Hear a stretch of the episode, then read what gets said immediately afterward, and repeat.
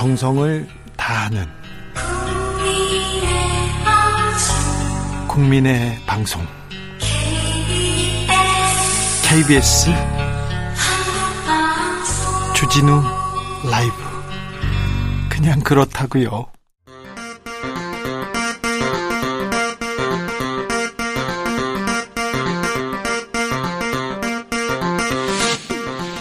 주진우 라이브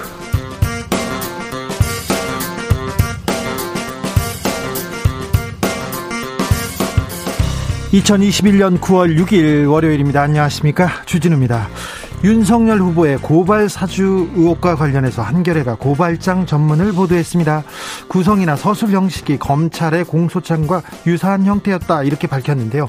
그러니까 검사가 작성한 것 같다는 겁니다. 그런데 윤석열 후보는 정치 공작 만드는 사람들의 프레임이라면서 의혹을 전면 부인했습니다. 이 시각 국회에서 여야 모두 정치 공작을 외치고 있는데요. 민주당은 윤석열 검찰이 저지른 정치 공작이다. 국민의힘은 윤석열을 잡기 위한 위한 정치 공작이다 외치고 있습니다. 정치적 원의 시점에서 정확하게 진단해 보겠습니다. 홍준표 후보의 골든크로스 예상보다 빨라지는 걸까요? 홍준표 의원이 처음으로 윤석열 후보의 지지율을 앞섰다는 보도가 나왔습니다. 홍준표 후보는 이재명 지사를 당할 사람은 바로 나다. 그러면서 윤석열 후보한테 사주 의혹으로 더 이상 당에 누를 끼치지 말라 대국민 고백을 하라고 요구했습니다. 경선 룰에는 역선택 방지 대신에 본선 경쟁력을 넣기로 했는데요. 윤석열 홍준표 캠프 대변인에게 이 사안 물어보겠습니다.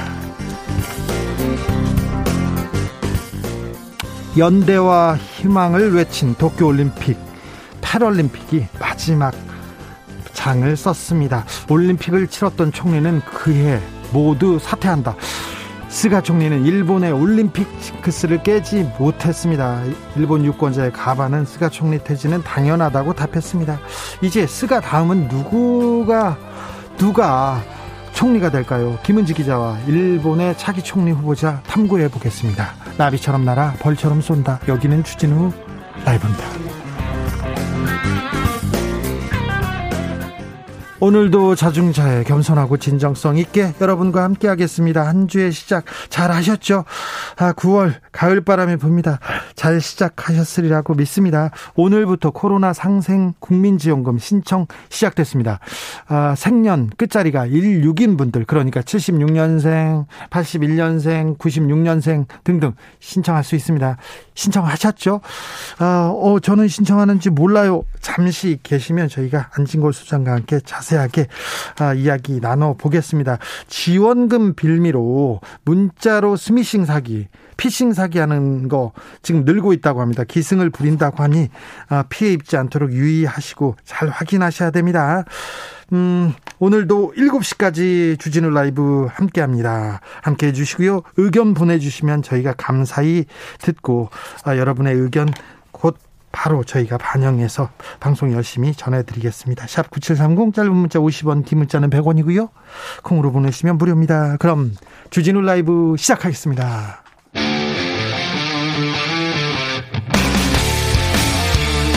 탐사보도 외길 인생 20년 주 기자가 제일 싫어하는 것은?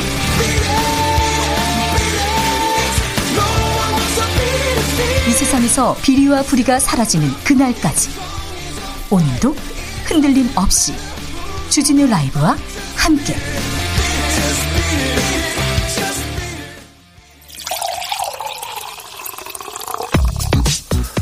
진짜 중요한 뉴스만 쭉 뽑아냈습니다. 줄 라이브가 뽑은 오늘의 뉴스 주스. 정상근 기자 어서 오세요. 안녕하십니까. 코로나 상황 살펴볼까요? 네, 오늘 신규 확진자 수가 1375명이 나왔습니다. 어제보다 115명 정도 줄었고요. 이 지난주 월요일에 발표된 확진자 수에 비하면 역시 110여 명 정도 적습니다. 아, 그리고 8월 첫 주 이후 5주 만에 가장 낮은 수의 확진자이기도 합니다. 아, 그래요?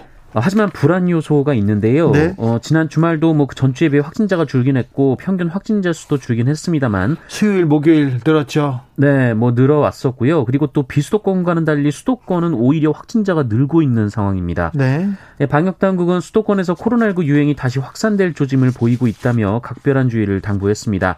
어, 휴가철 다소 감소했던 수도권 내 이동량이 휴가 복귀 후 다시 증가했다면서 수도권 유행이 지속될 경우 이 추석 연휴 또다시 이동으로 인해서 비수도권으로 재확산될 것이 우려된다라고 덧붙였습니다. 그리고 방역 당국에서 좀 우려를 또 전했어요. 네, 최근 언론에서 보도되고 있는 이른바 with 코로나 논의 관련해서 용어 사용을 자제해달라라고 당부했습니다. 어, 일단 이 with 코로나라는 용어의 정확한 정의 자체가 없는 데다가 어, 이 용어로 인해서 방역의 긴장감이 낮아질 수 있다라고 우려하기도 했습니다. 다만 문재인 대통령은 오늘 이 코로나 상황이 진정돼 나가면 방역과 일상을 조화시킬 수 있는 이 새로운 방역 체계로의 점진적 전환을 모색할 수 있을 것이다라고 말했습니다. 아, 전 세계적으로 지금 코로나 확산세 무섭습니다. 지금 안정세 아닙니다. 미국에서는요, 아, 하루 평균 사망자가 50% 이상 늘었는데 하루에 1,500명이 넘게 죽습니다. 코로나로 숨지는 사람이 하루에 1,500명이 넘습니다. 일본에서는요, 톱배우 아야세 하루카라는 분이 코로나에 걸렸어요. 그래서 코로나에 걸렸으면 입원해야 될 거 아니에요. 입원을 했는데 비난이 쏟아져요. 왜 그런가 했는데 일본에서는 코로나 걸려도 병원 못 갑니다. 지금 뭐 15만 명 가량이 코로나 확진 후에 자택에서 지금 가만히 있다가 중증으로 이렇게 넘어간 경우 아주 많이 아픈 경우만 입원할 수 있는데 톱 배우라고 빨리 입원시켰냐 이걸 가지고 비난할 정도니까 전 세계적으로는 매우 심각한 상황인 겁니다. 자 오늘부터 방역 수칙 좀 달라지죠? 네, 오늘부터 방역 수칙이 한 달간 다시 연장이 됐습니다만 일부 방역 수칙의 변화가 있습니다. 아, 일단 수도권 등 4단계 지역의 식당과 카페 등 영업시간이 오후 9시에서 10시까지로 1시간 미뤄졌고요. 1시간 미뤄집니다. 10시까지 이제 영업시간 연장됐습니다. 네, 그리고 백신 접종 완료자에 한해서 사적 모임 인원 제한 기준도 다소 완화해서 네. 저녁 6시 이전에는 백신 접종 완료자 2명을 포함해서 어, 그리고 6시 이후에는 백신 접종 완료자 4명을 포함해서 6명까지 모임이 허용됩니다. 정상근 기자처럼 백신 맞은 사람은 이제 4명 에 이제 추가될 수 있다는 거죠. 네, 백신 완료자입니다. 네. 아, 모든 2차 백신을 맞 고 보름 지나야 됩니다. 네네 그렇습니다. 예. 아, 그리고 오늘부터 3단계 비수도권 지역의 경우 학생들의 전면 등교가 실시가 됐습니다. 예. 아, 그리고 수도권 등 4단계 지역에서도 초등학교 1, 2학년 아, 그리고 고등학교 3학년 학생들은 전면 등교를 합니다.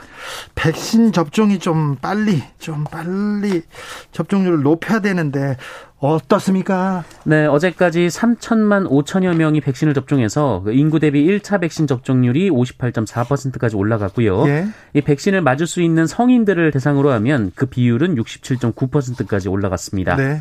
이 백신 접종 완료자도 1차는 어, 백신 접종 완료자도 어, 전 국민을 대상으로 하면 34.6% 아, 그리고 성인들을 대상으로 하면 40.2%를 기록하고 있습니다. 주말 내내 모더나 백신이 못 왔다. 언제 오는 거냐? 지체된다. 이런 보도가 많이 나왔어요. 네, 어, 백신 접종 차질 이런 제목의 보도가 굉장히 많이 쏟아졌는데요. 네. 어, 모더나 백신이 계속 들어오고 있습니다. 네. 어, 어제 126만 회분이 들어왔고요. 오늘도 들어왔죠? 네, 오늘 255만 회분이 들어온 것으로 전해지고 있습니다. 네. 어, 원래 모더나가 약속했던 물량에서 25만 회분 정도가 모자라기는 하지만 이 정부는 목표 달성에는 문제가 없다라는 입장입니다. 어제 126만 회, 그리고 오늘 255만 회. 그래서 목표 달성에 문제가 없다고 합니다. 그러니까 너무 걱정 안 하셔도 됩니다. 그 기사 보고 불안했던 분 걱정 안 하셔도 됩니다. 25만 회분은 좀 늦게 오더라도 정부가 목표 달성 잘 하겠다고 했으니 지켜보시자고요. 오늘부터 국민지원금 신청 접수 시작됩니다. 네, 오늘 오전 9시부터 코로나 상생 국민지원금 신청 절차가 시작이 됐습니다. 어, 본인이 국민지원금 지급 대상인지 또 어떻게 신청하는지 등은 오늘부터 그 카드사 홈페이지 어, 또는 애플리케이션, 콜센터, ARS 어, 혹은 국민건강보험공단 홈페이지나 애플리케이션 등을 통해서 확인을 할 수가 있습니다. 네. 이 지급 대상은 총 88%의 국민들께 1인당 25만 원씩 제공이 되고요. 어, 신용카드나 체크카드 충전, 어, 선불카드, 지역사랑 상품권 등에서 신청은이 고를 수가 있습니다. 이 내용은 어, 잠시 후 2부에서 안진걸 소장과 함께 자세히 알려드리겠습니다. 저희가 국민지원금 어떻게 신청하는지 어떻게 쓸 수 있는지 자세히 다뤄보겠습니다. 윤석열 전 검찰총장 고발 사주 의혹에 대한 추가 보도 계속 나오고 있습니다. 네, 아, 인터넷 매체 뉴스버스는 오늘 이 총선 전인 지난해 4월 3일과 8일 이 김웅 의원과 이 당시 미래통합당 선거대책위 관계자가 이 주고받은 텔레그램 대화 내용을 보도했습니다. 네. 어, 프로필 사진과 함께 김웅 의원의 이름이 상단에 적힌 대화방에서 어, 손중선 보냄이라는 문구와 함께 이 고발장 그리고 증거 자료로 쓰일 뭐 캡처 파일, 어, 이른바 검언유착 의혹 제보자인 이 지모 씨의 과거 범죄에 대한 판결문 등이 어, 자료가 담겨 있었다라고 합니다. 예. 어, 그리고 보도에 따르면 김웅 의원이 이 손준성 검사에게 넘겨받은 고발장을 어, 통합당 선거대책위에 넘긴 직후 어, 방을 폭파하라라는 그러니까 텔레그램 대화방을 삭제를 요청하는 내용도 어, 포함이 돼 있었다고 합니다. 어, 위법성을 인식하고 있던 것 아니냐 어, 뉴스버스에서는 이런 의혹을 제기하고 있는데요. 예. 어, 이에 대해 손준성 검사는 입장문을 내고 고발장 고발장을 작성하거나 첨부 자료를 김웅 의원에게 송부했다는 의혹은 전혀 사실이 아니다라고 반박했습니다. 어, 그러면서 향후 강력한 법적 조치를 취할 예정이다라고도 했고요. 어, 한동안 가만히 있더니 갑자기 강력한 고발을 하겠다 뭐 이런 얘기를 하네요. 김웅 의원은요? 네, 김웅 의원은 본인에게 들어온 제보와 자료들 대부분은 당에 전달했지만 이 문제가 된 고발장을 실제로 받았는지 어, 누구에게 받았는지 또 당에 어떻게 전했는지는 확인할 방법이 없다라는 어, 여전히 모호한 입장을 밝혔습니다. 자료를 수십 건 전달했는데 확인 후에 방을 폭파하라고 분명히 썼는데 기억이 안 난다 이렇게 합니다. 뉴스버스에 처음에는 자신이 작성해서 전달했다는 내용도 조금 얘기했다가 말을 바꿨는데 기억이 안 난다고 하는데 이 부분에 대해서는 잠시 후에 윤석열 캠프 그리고 홍준표 캠프 아, 예, 입장 자세하게 들어보겠습니다. 오늘 이 문제로 지금 국회에서 굉장히 첨예하게 다투고 있습니다. 네, 어, 오후 2시부터 긴급 현안 질의가 열리고 있는데요. 어, 박범계 법무부 장관도 출석을 했습니다. 네. 어, 여야가 시작부터 강하게 충돌을 했는데 이 더불어민주당은 헌정 쿠데타라면서 비판했고 어, 국민의힘은 지라시만 가지고 현안 질의를 열었다며 반발하고 있는 상황입니다. 어, 한편 여야는 이 김호수 검찰총장의 출석도 요청했지만 이 대검찰청은 전례가 없다는 이유 등을 들어서 응하지 않았습니다. 검찰에서 진상 규명을 빨리 하는 것이 검찰의 신뢰를 위해서도 좀 필요한 내용인데요. 네, 박범계 장관은 오늘 오전 기자들과 만난 자리에서 신속한 진상 규명을 해야 한다라는 입장을 거듭 밝히기도 했습니다. 어, 그리고 오늘 윤석열 전 총장이 이준석 국민의힘 대표를 만났는데요.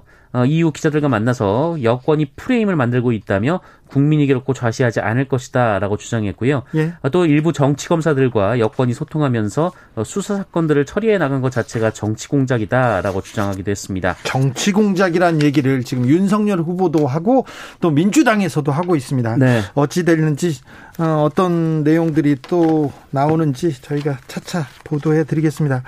아, 이 뉴스가 이렇게 뒤에 배치됐습니다. 민주당 그러니까 여당에서 경선을 시작했습니다. 이재명 후보가 압승했는데 압승했는데 충청권에서 과반을 넘었다고요? 네, 어, 더불어민주당 대통령 후보를 뽑는 전국 순회 경선에서 이재명 후보가 지난 토요일 대전 충남 그리고 어제는 세종 충북에서 과반 이상의 득표를 기록했습니다. 아, 이재명 후보는 대전 충남 경선에서 54.81%를 얻어서 27.41%에 그친 이낙연 후보를 두 배 가까이 앞섰습니다. 두 배 가까이 앞섰습니다. 네, 세종 충북에서도 역시 54.54%를 얻어서 29.72%를 얻은 이낙연 후보를 크게 앞섰습니다. 이 뉴스도 제가 여기에서 전하다니요. 지난 주말 그리고 지난주 그 지난주 2주 동안 가장 뜨거웠던 문제인데 국민의힘에서 역선택 조항을 결국 넣지 않기로 했습니다. 네, 최종 결정이 나왔습니다. 어, 국민의힘 선거관리위원회가 어제 7시간 가까운 회의 끝에 역선택 방지 조항을 경선 여론조사에 넣지 않기로 했습니다.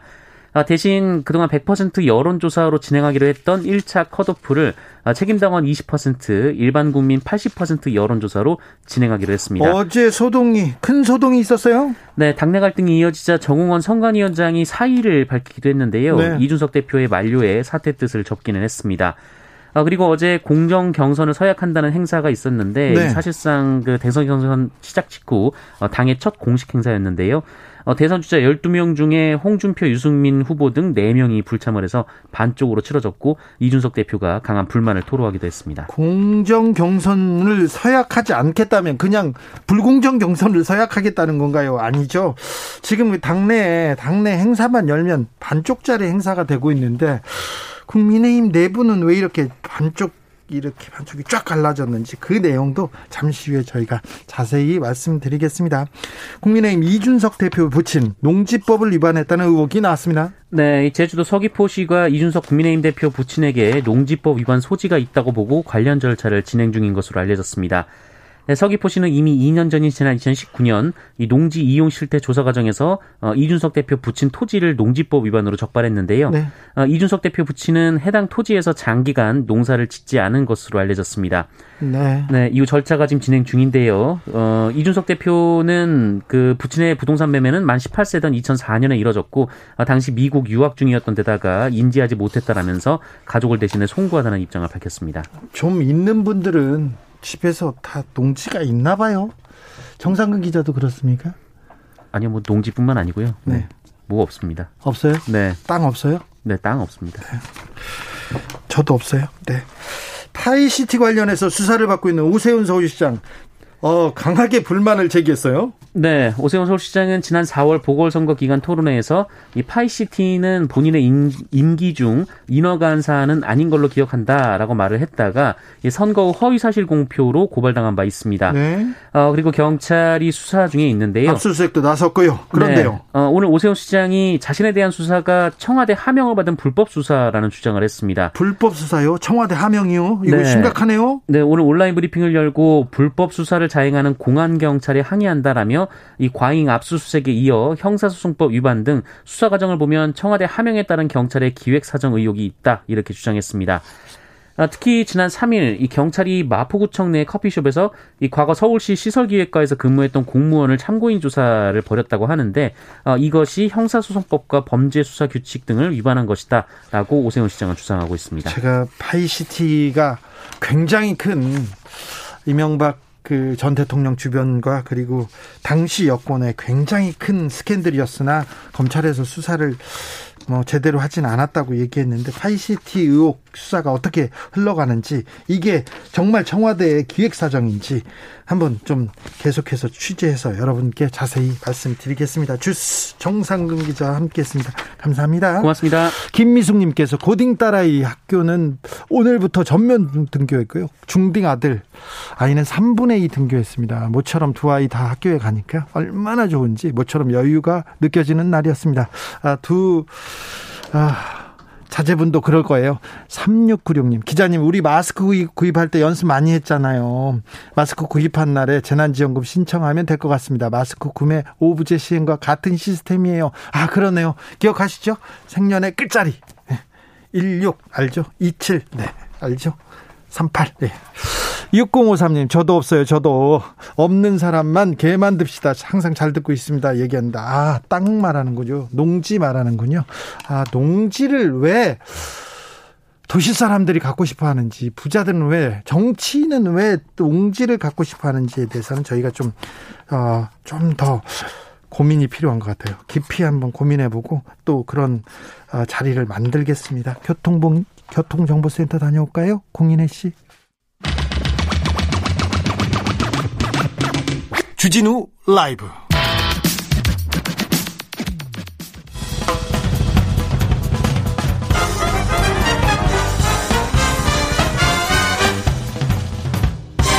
훅 인터뷰 모두를 위한 모두를 향한 모두의 궁금증 훅 인터뷰 국민의힘 경선 룰이 정해졌습니다. 역선택 방지 빼고 본선 경쟁력을 넣었습니다. 아, 이 결과 어떻게 받아들였는지 윤석열 캠프와 홍준표 표 캠프 대변인 이어서 만나보겠습니다. 먼저 윤석열 캠프의 김병민 대변인 안녕하세요. 예, 안녕하세요. 네. 역선택 방지 조항 도입하지 않기로 했습니다. 예, 맞습니다. 어제 저녁 늦은 시간까지 선거관리위원회에서 많은 논의들이 있었던 것 같고요. 음, 많은 캠프 그 후보의 캠프에서 주장하고 있는 내용들을 어, 서로 잘 조화하기 위해서 선거관리위원회 노력이 있었던 것으로 알고 있습니다. 그런데 어, 윤석열 저희, 후보가 예. 주장하던 부분은 아니잖아요.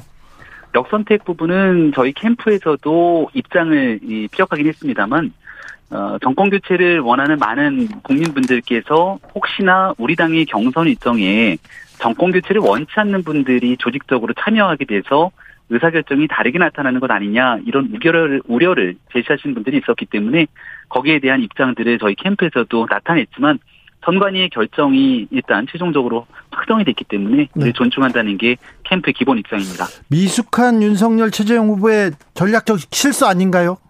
네? 전략적 실수 아닌가요, 이거?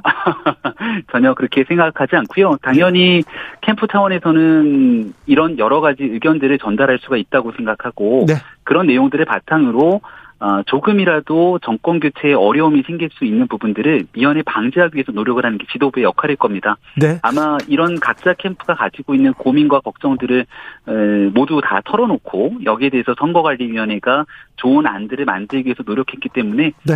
어, 정권 교체를 위한 후보 간 경쟁력을 더 높일 수 있는 그래도 좋은 안을 만들어낸 것이 아닌가 이렇게 생각합니다. 어제 정웅원 선관위원장 사퇴하고 그랬었는데, 뭐, 예. 걷어들이긴 했는데, 윤 후보 측에서 괴롭혀서 그랬다면서요. 저희 쪽에서 네. 처음 듣는 얘기. 처음이에요? 국민의힘 쪽에서는 다 그, 그, 그 얘기 하던데요. 역선택. 오히려 정홍원 선거관리위원장에게 물러나라 등에 대한 강력한 정치적 목소리를 높였던 정치인들이 따로 있지 예, 않을까. 유승민 아마 후보도 예, 그랬죠. 뉴스를 통해서 다 볼 수 있었던 것 같고요. 예. 선거관리위원회에서 여러 선관위원들께서 많은 후보들의 목소리를 듣, 그러니까 캠프의 목소리도 듣고 예. 아마 이를 결정하기 위한 노력들을 했던 것으로 알고 있고 윤석열 후보 캠프에서는 그런 정홍원 어, 선거관리위원장에 대해서 네. 그런 뭔가 예 방금 말씀 주셨던 이들은 정말 있을 수 없는 일이라고 생각합니다. 알겠습니다. 김병민 네. 대변인 얘기만 보- 들어, 들으면 국민의힘에서 굉장히 평화롭게 아, 이그 역선택 방지 조항 이 문제도 잘 이렇게 협의하고 그런 것처럼 보여요. 아무튼 네. 마무리가 됐습니다. 예, 민주주의 정당에서 원래 좀 다른 이견들이 도출되는 건 매우 자연스러운 일이고요. 네.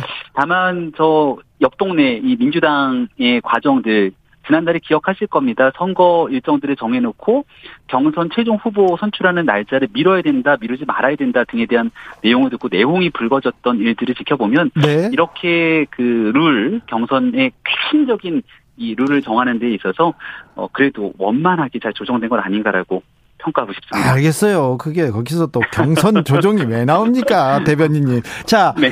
아, 윤 캠프로 가보겠습니다. 고발 사주 의혹 계속 이어지고 있는데 윤석열 예. 캠프의 입장은 뭡니까? 어, 때만 되면 나타나는 정치 공작이 또다시 시작됐다라고 생각합니다.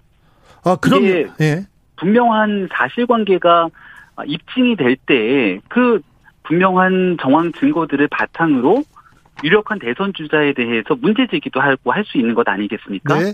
근데 지금 벌어지고 있는 일련의 사건들을 지켜보면 분명하게 윤석열 후보가 연결돼 있다는 어떤 객관적인 증거도 없는 상태고요. 이 출처불명의 고발장 하나를 바탕으로 유력한 대권 주자인 윤석열 후보를 끌어내는 정치 공세가 이어지고 있는 건데 네. 정말 받아들여지기 어려운 일이라고 생각합니다. 지금 윤석열 후보와 직접적인 관련은 없는데요. 두 그런데 번째로 예. 직접적인 관련만 없는 것이 아니라 이 보도에서 얘기하고 있는 출처 불명의 고발장 그리고 이를 주고받았다는 두 핵심적인 인물이 예. 김웅 의원과 그리고 손, 검사 아니겠습니까? 네. 근데 이 두 사람 모두 손 검사 같은 경우는 본인이 법적 조치까지 언급하면서 절대 사실이 아니라고 얘기를 하고 있고 네. 김웅 의원도 사실을 부인하고 있습니다.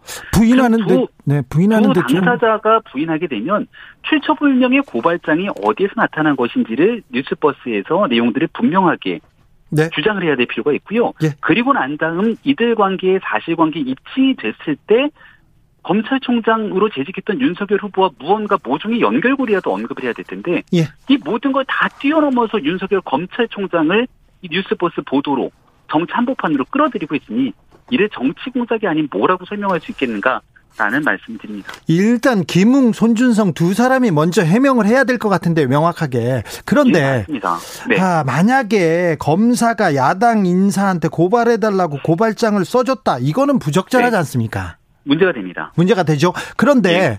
이게 누구를 위해서 고발장을 썼냐면은 피해자가 네. 김건희 씨 한동훈 검사장이에요. 그래서 이거를- 윤, 윤 후보 사람을 보호하기 위해서 고발장을 썼다 이렇게 얘기하고 있는데요. 민주당에서는 이런 걸 우리가 흔한 말로 뇌피셜이라고들 얘기를 하죠. 뇌피셜이요. 고발 고발장이 출처불명의 고발장이고 네. 누가 고발장을 썼는지도 확인이 되지 않습니다. 네. 왜냐하면 해당 당사자인 송검사는 명확하게 부인하고 있지 않습니까?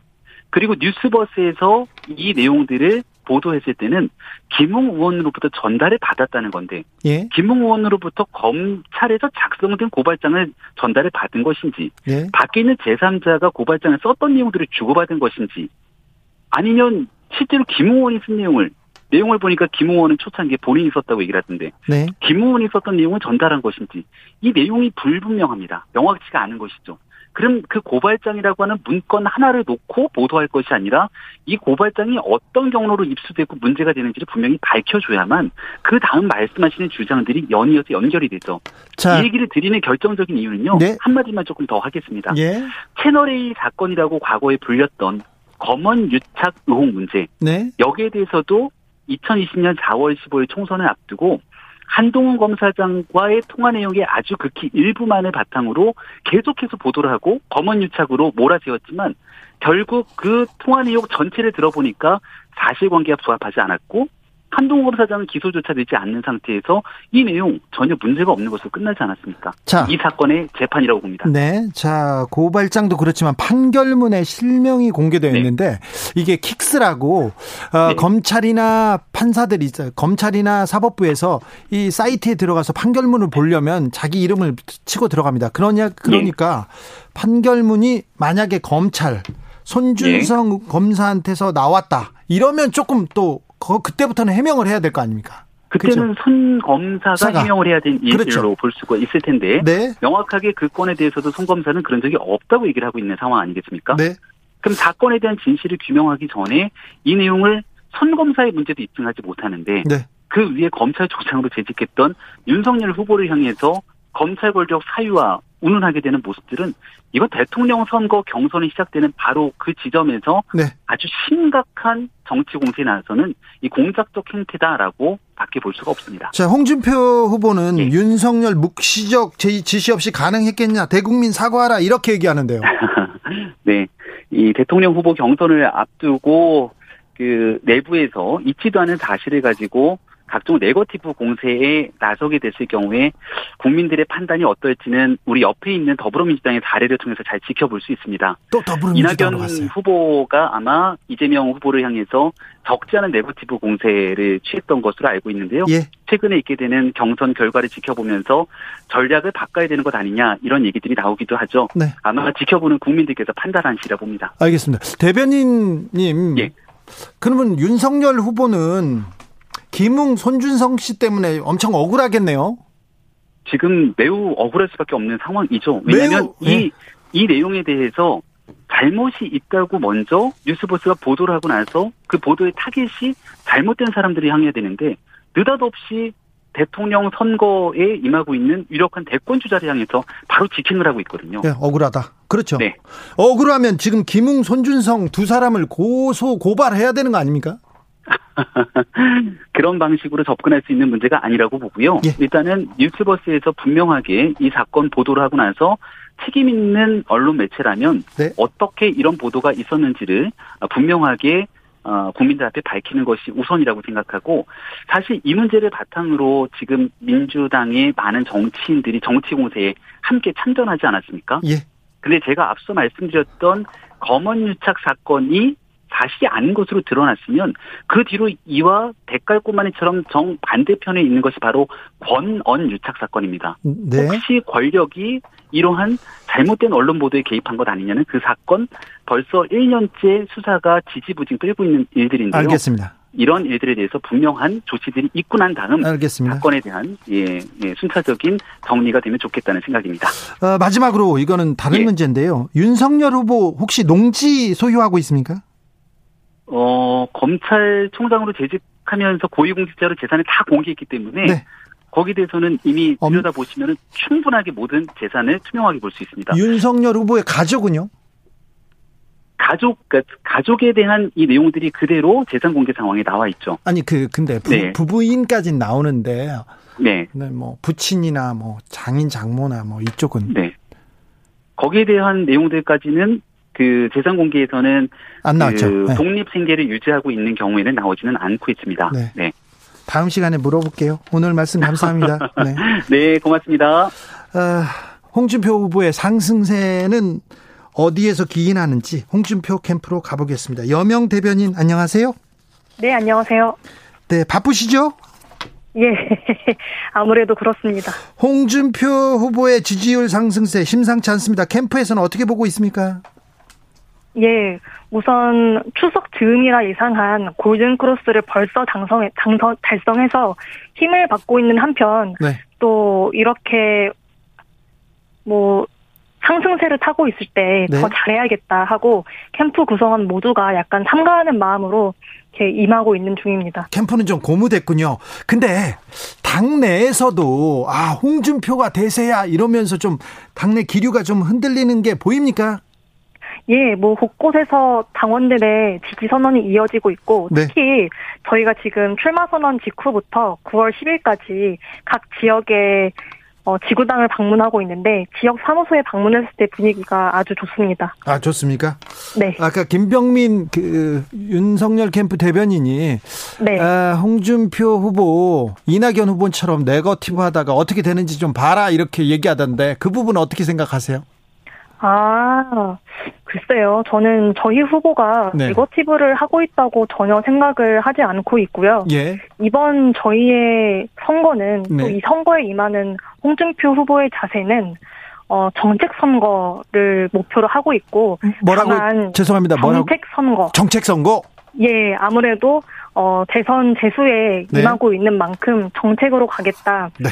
그렇게 하고 있는 만큼 네. 뭐 네거티브에 집중하는 것은 전혀 없고요. 네. 이게 다만 그 지역을 방문했을 때 네. 지역의 정치부 기자님들께서 네. 이렇게 정, 어, 지역의 정책 관련한 이슈보다는 어, 당장의 정치 현안에 대해 그렇죠. 이렇게 물어보시는 바람에 그게 메인 제목처럼 많이 나가고 있는 실정입니다. 네.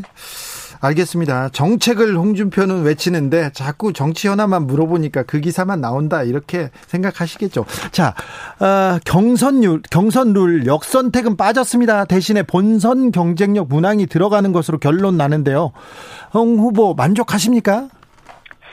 우선 오늘 대변인 발표를 낸 것이요. 저희 네. 캠프의 입장은 이 부분에 대해서는 불씨가 남아 있지만 선관위원 전원이 합의한 만큼 그 결정을 존중하겠다라고 이렇게 짧게 성명을 냈고 네. 또 그렇게 가름하도록 하겠습니다. 아, 그렇습니까?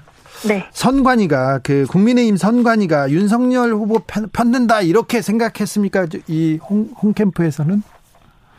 아니요, 그거보다는 네. 우선 경선준비위원회가 이미 룰을 확정 지은 것이 있고 예. 이게 저는 사실 역선택 조항 논란이 역대 선거마다 크고 작은 선거마다 있어 왔는데 네. 이럴 정도로 과열이 된건 사실 처음 보는 거거든요. 이 정도로 그- 싸울 일인가? 예. 예, 그 과정에서 아마 선관위 입장에서도 힘든 점이 많았겠지만 네.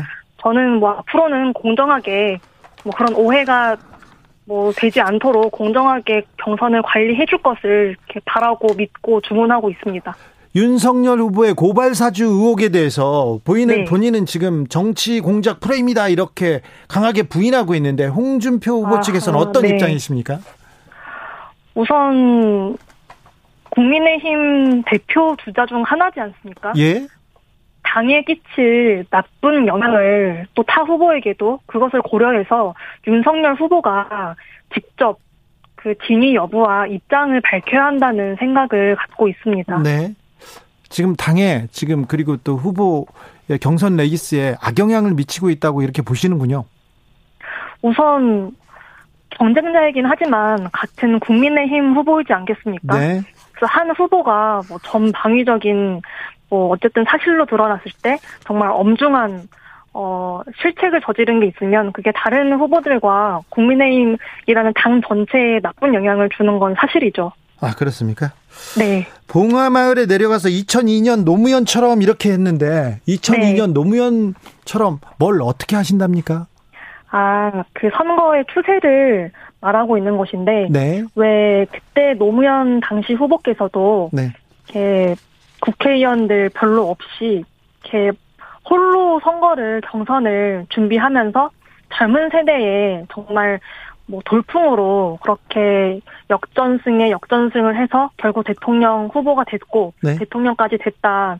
그리고 그때 당시에 선배들 말을 들어보니까 어 뭐 난 당시에 대학생이었고 나는 보수였지만 네. 왠지 한나라당은 나 같은 서민의 입장을 이해할 수 없을 것 같아서 보수지만 노무현 대통령을 찍었다라는 예. 말들을 많이 해주더라고요. 네. 저는 지금 상황이 반대라고 생각을 합니다. 네. 어, 우선 노무현 후보와 마찬가지, 당시 후보와 마찬가지로 우리 홍준표 후보 역시 지금 국회의원들 별로 없이 임했는데 네. MZ 세대에서 돌풍이 일어나고 있지 않습니까? 아, 그래요?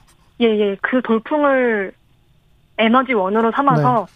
정말 노무현 신화, 2002년의 노무현 신화를 이렇게 다시 재현해 보겠다. 네. 네, 라는 그런 뜻이었습니다. 알겠습니다. 근데 당내 후원, 당내 의원들도 좀 움직입니까? 돕겠다고?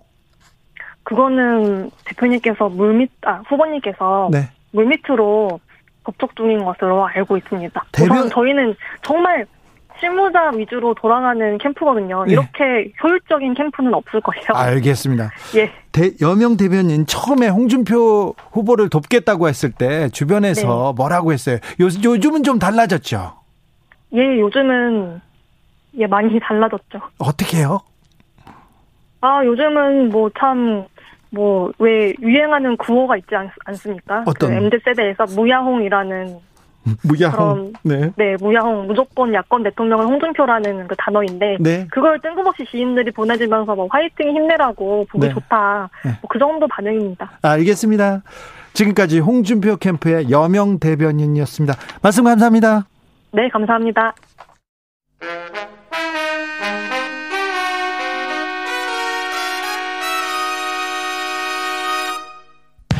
주진우 라이브 돌발 퀴즈. 오늘은 객관식입니다. 문제를 잘 듣고 정답을 정확히 적어 보내주세요. 오늘의 문제.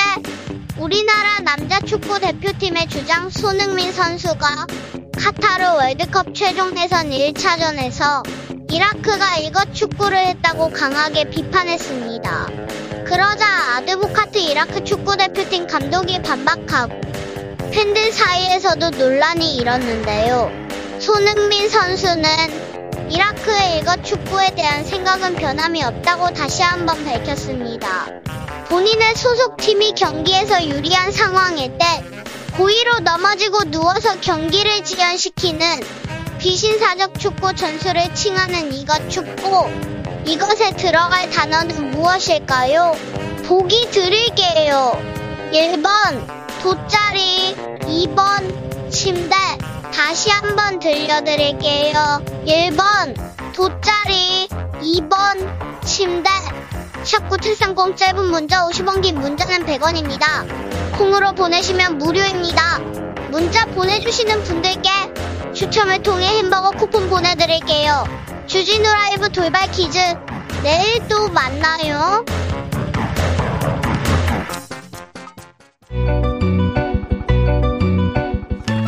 한층 날카롭다. 한결 정확하다. 한편 세심하다. 밖에서 보는 내밀한 분석 정치적 원의 시점.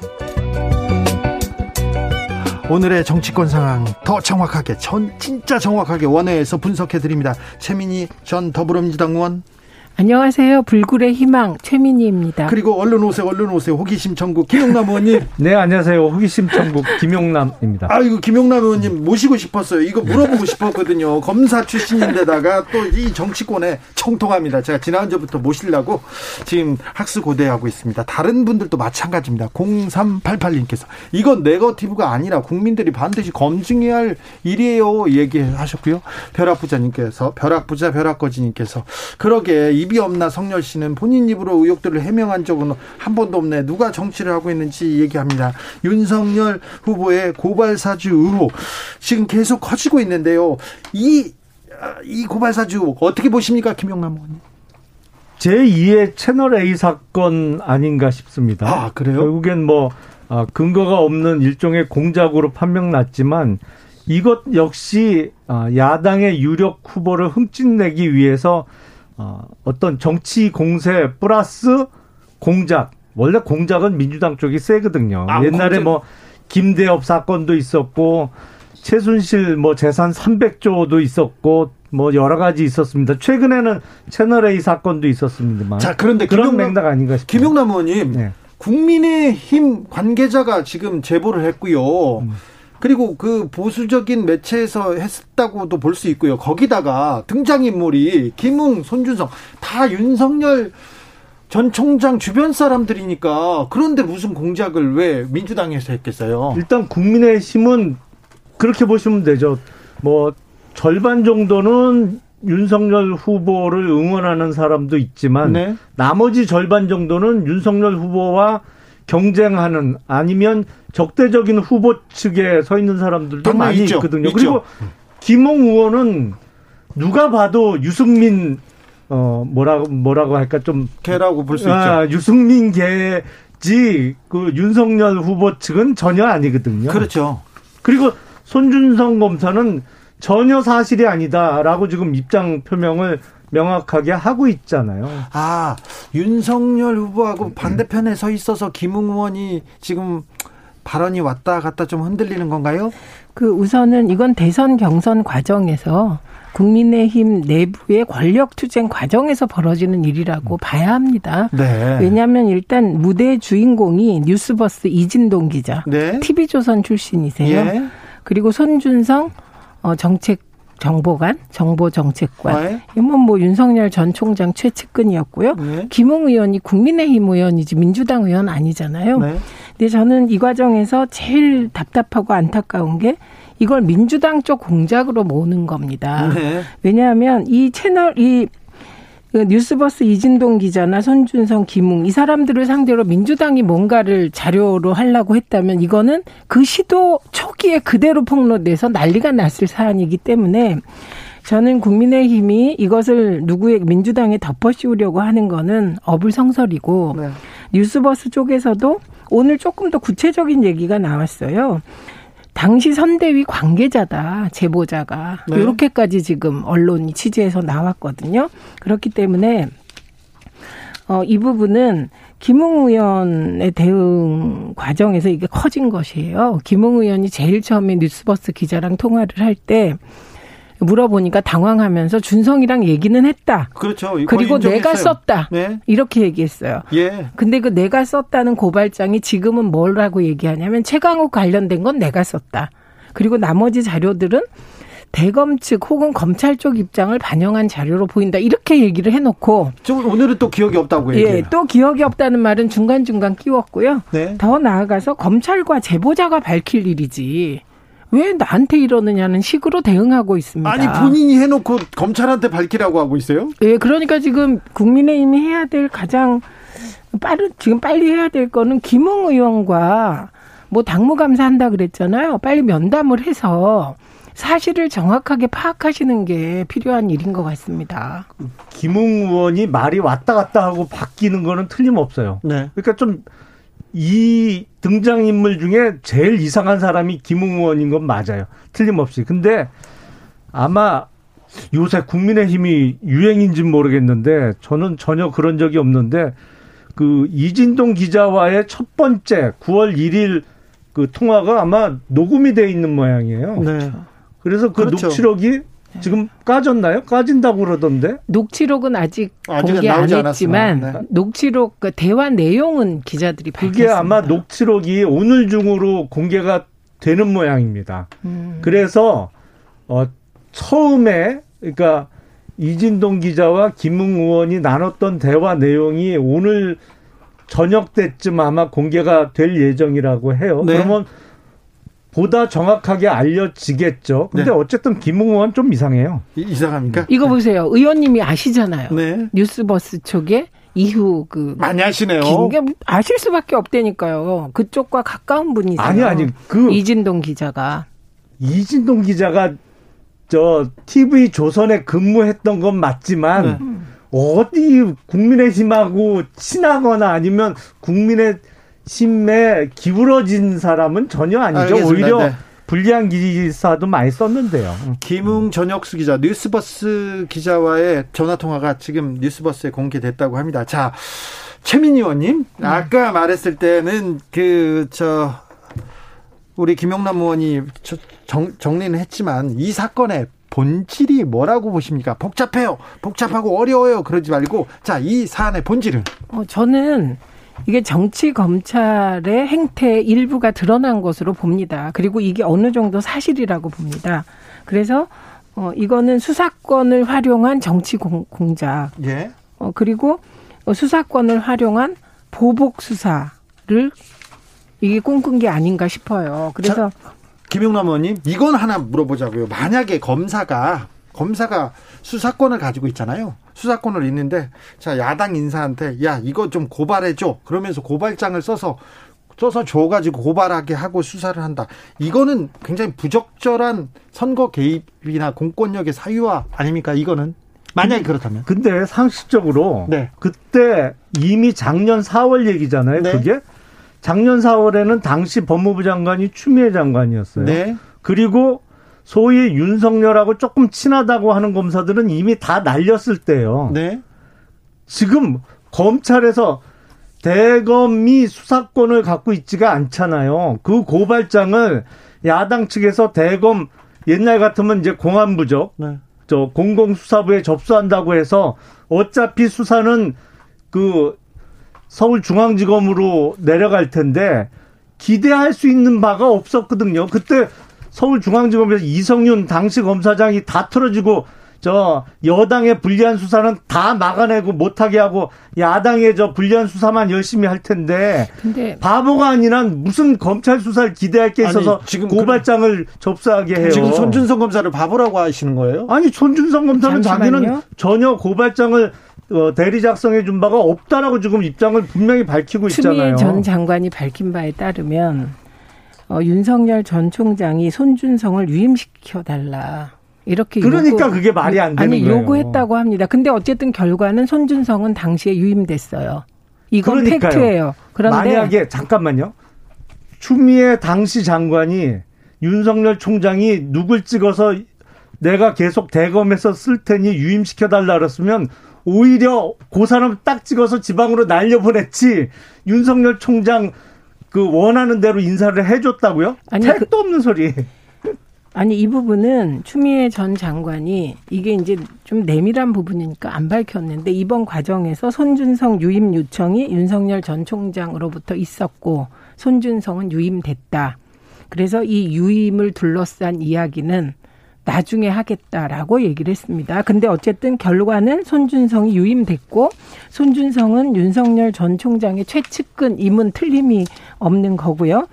그다음에 어떤 조건에서 저는 이런 정치 공작 자체가 총선판을 흔들 수 있다고 누군가 생각하고 했다면 그게 바보라고 생각해요. 저는. 그래요? 네, 그 전체가 별로 효과도 없었을 거라고 생각합니다만 우리가 지금 보고 있는 거 아닙니까? 우리가 생각한 법조 엘리트들이 국민적 시각에서 그다지 현명하지 못하다는 걸 사실은 윤석열 전 총장이 매일매일 일일 일 망언으로 증명하고 계시기 때문에 어떤 조건 하에서는 그 의원님이 얘기하신 바보 같은 행동을 할 수도 있었겠다 이렇게 생각합니다. 그 추미애 전 장관이 그렇게 얘기를 하기 때문에 민주당 쪽의 공작의 혐의가 더 짙어지는 겁니다.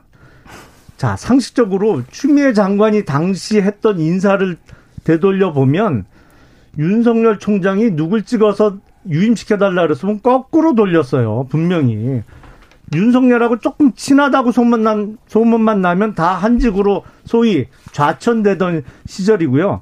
손준성 검사는 제가 법무부 근무할 때 같이 법무부에 근무해서 아는데 윤석열 측근은 택도 없어요. 무슨 윤석열 측근이에요. 아니 자, 네. 손준성 검사의 정체성에 대해서 네. 윤석열 전 총장의 측근인지 아닌지 이 부분에 대해서는 그러면 뭐 추가로 어, 확인이 필요하겠는데 그 부분은 검찰 내부에서도 말이 많습니다. 그런데 음. 그럼 누가 이 문건을 만들었을까요? 문건이 조작되었을까요? 아니면 손준성 검사의 단독 행동일까요? 아니면 김웅과 손준성 뭘 한 건가요? 아니, 그러니까 이거는 추측할 일은 아니고 예. 지금까지 나온 팩트만 우리가 확인하면 돼요. 네. 일단은 김웅 의원 입에서 나온 얘기가 네. 최강욱 관련 고발장은 준성이하고 얘기해서 내가 썼다. 지금 이렇게 얘기했고요. 그 사실을 뒤집지는 않았어요. 지금 그럼 검사하고 지금 야권 관계자가 같이 만들어가지고 고발장 본인이 그렇게 얘기를 했기 때문에 검사하고 그렇게 얘기했습니다. 이건 사실이에요.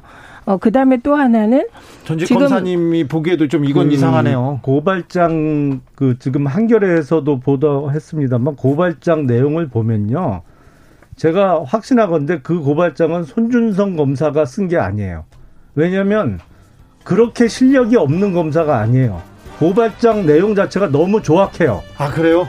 김웅원이 썼다 그러면 그건 전 모르겠어요. 그건 잘 모르겠는데 아, 손준성 검사가 쓴 건 아니에요. 아. 네, 그거는 이제 의원님의 추측이시고 그리고 이게 200쪽인데요. 네. 19쪽의 고발장이고 앞에 4장의 뭐 목차 차례 이런 자, 거고 정치 원의 시점 6시에서 이어갈까요? 더 네. 뜨겁게 저희가 중간에 더 공부해가지고 2부에서 이어가겠습니다. 6시에 뵙겠습니다.